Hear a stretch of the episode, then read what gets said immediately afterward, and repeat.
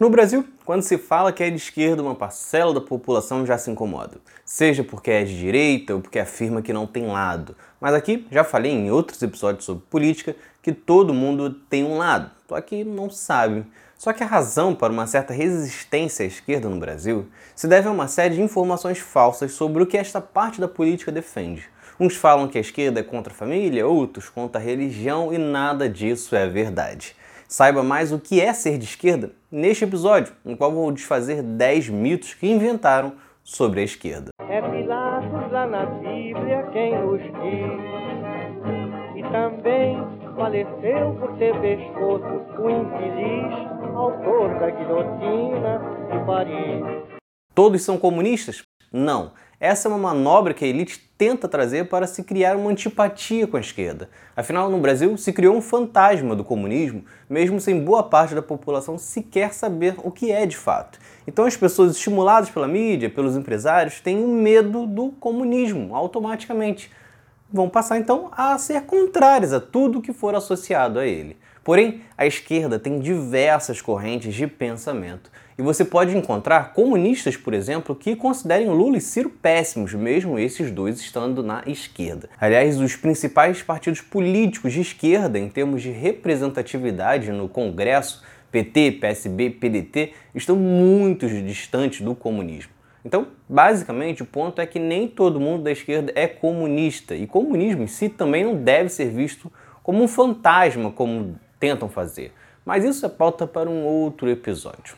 A segunda questão é se quer transformar o Brasil em uma Cuba ou uma Venezuela. Quando se fala em esquerda no Brasil, logo vem comparações com Cuba, Venezuela e etc. Bom, primeiramente o Brasil foi governado pela esquerda por 14 anos e o país não esteve nem próximo de ser igual a esses dois países. Além disso, a comparação é totalmente lógica, porque estamos falando de países com realidades totalmente diferentes das nossas. Sem entrar no mérito se a gestão lá é boa ou ruim, você não tem que atribuir unicamente o desempenho econômico, até mesmo democrático, de um país, porque o governo é de esquerda ou de direita.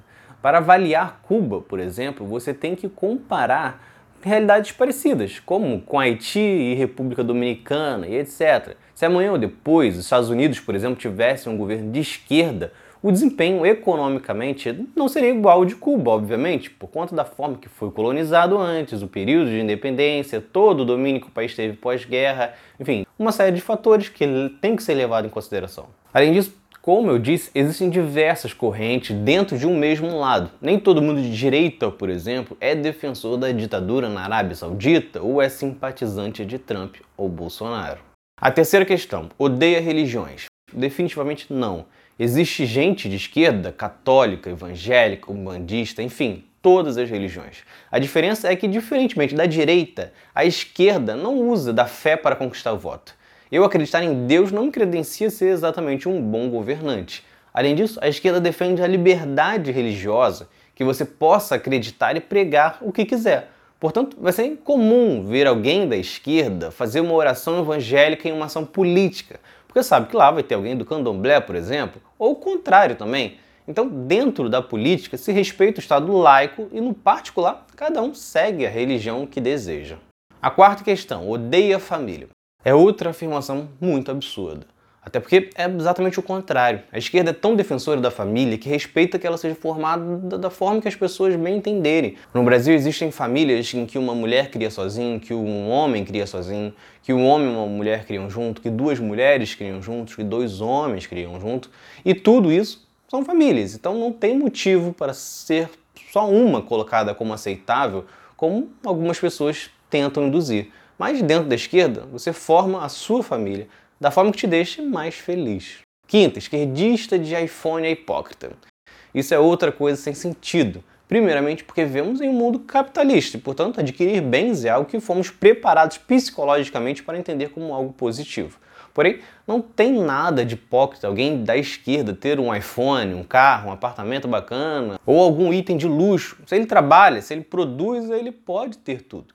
Eu querer que todas as pessoas tenham acesso ao consumo não significa que eu tenha que abrir mão, e sim que sejam criadas políticas para que isso seja alcançável para todos. A sexta, que defende bandido. Não, a esquerda não defende bandido. O que a esquerda prega é que é preciso criar políticas públicas para que todas as pessoas tenham acesso à educação, a trabalho, à renda, que a ausência dessas três coisas, ou seja, a enorme desigualdade social do país, empurra uma parcela para o crime. Uma quantidade que, se tivesse sido oportunidade, talvez não iria. Mas caso tenha assaltado ou traficado, que seja preso, responda pelo que cometeu, conforme está determinado na lei. Sétima, todo mundo é maconheiro. Não. Aliás, provavelmente o número de usuários de esquerda e de direita deve ser similar. Inclusive, no mundo, muitos países europeus descriminalizaram o uso da maconha tendo um governo de direita. A diferença é que aqui no Brasil a direita percebeu o conservadorismo da população no assunto e retirou isso de pauta. Enquanto a esquerda defende a importância de descriminalizar para tirar o poder econômico do tráfico e, consequentemente, acabar com essa guerra às drogas que mata morador e policial e não resolve nada. Oitavo, a esquerda quer tomar a sua casa? Não. A esquerda não é contra você ter sua casa e nem ter seu negócio. A esquerda só quer que todos tenham condições de ter uma casa também. E por isso defende coisas que estão na lei, como imóveis com dívidas serem desapropriados, prédios abandonados sejam adquiridos pelo Estado pagando indenização e depois sejam entregues à população através de políticas públicas. A esquerda também não é contra você receber 5, 10, 15 mil, enfim. Geralmente, quando se fala em taxação de grandes fortunas, estamos falando de pessoas com muitos milhões. Nono, querem a bandeira do Brasil vermelha e são antipatriotas. Não. O uso do vermelho na esquerda é por questões históricas, lutas do povo. Isso não tem absolutamente nada, nenhuma ligação com querer mudar a bandeira do Brasil ou não gostar das nossas cores. Só que, de qualquer forma, ser patriota não é gostar de verde, amarelo, azul e branco. Só andar com as cores por aí é muito fácil.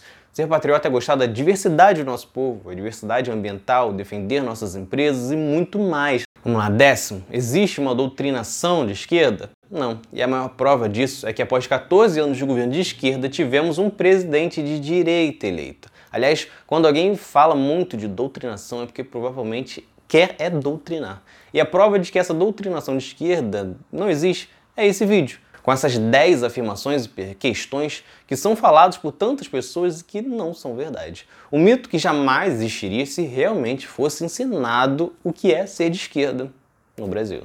Se vocês gostaram, curtam, se inscrevam para não perder nenhum episódio do outro lado da história.